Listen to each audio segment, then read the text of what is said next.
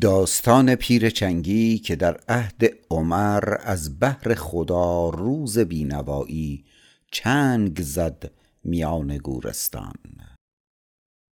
در عهد عمر رامشگری چنگ نواز بود که آواز دلاویز او همانند دم اسرافیل مردگان را زندگی و نشاط می بخشید او عمری را بر این کار سپری کرد و رفته رفته برف پیری بر سر و رویش باریدن گرفت و کمرش از بار سنگین عمر خمیده گشت و ابروانش بر روی چشمانش فرو خفت. آواز دلپذیرش به ناخوشی گرایید و دیگر کسی طالب ساز و آواز او نبود و او یکه و تنها در فقر و فاقه و ناتوانی قوتور شد. تا آنکه پیوند امیدش از خلق گسست و دل به امید حق بست. از این رو شبی به گورستانی خاموش و فراموش در حومه مدینه رفت و با خود گفت این بار باید برای خدا زخمه ها را بر رشته های ساز به رفتار آورم و تنها برای او بنوازم تا که حصه ای از دریای بیکران رحمت الهی برگیرم و دست مزدی ستانم.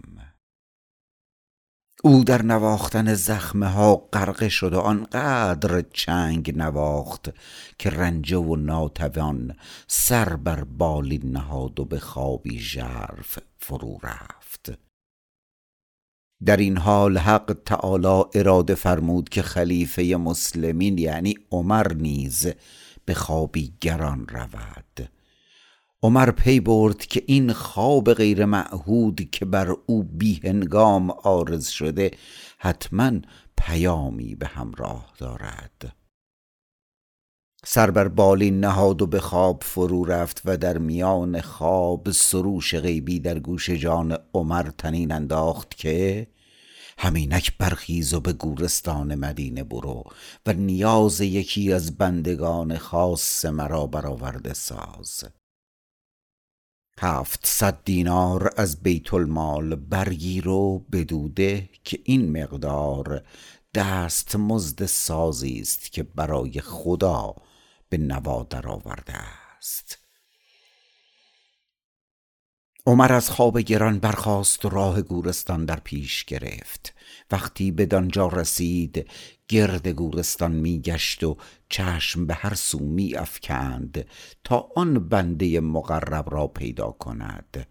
ولی هرچه ژرفتر در مینگریست و بیشتر میگشت کسی را نمی یافت مگر رامشگری کلان سال که چنگ زیر سر داشت.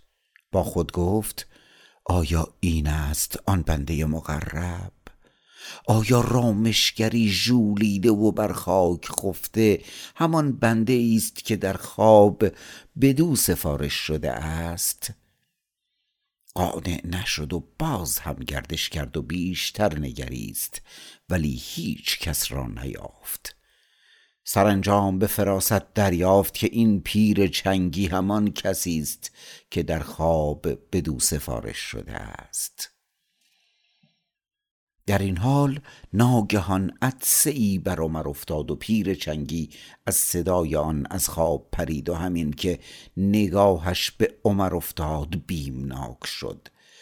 زیرا گمان می کرد که این محتسب قصد تعذیر او دارد. ولی عمر به او آرامش داد و پیغام غیبی را برای او بازگو کرد و آن همیان زر را بدو تحویل داد.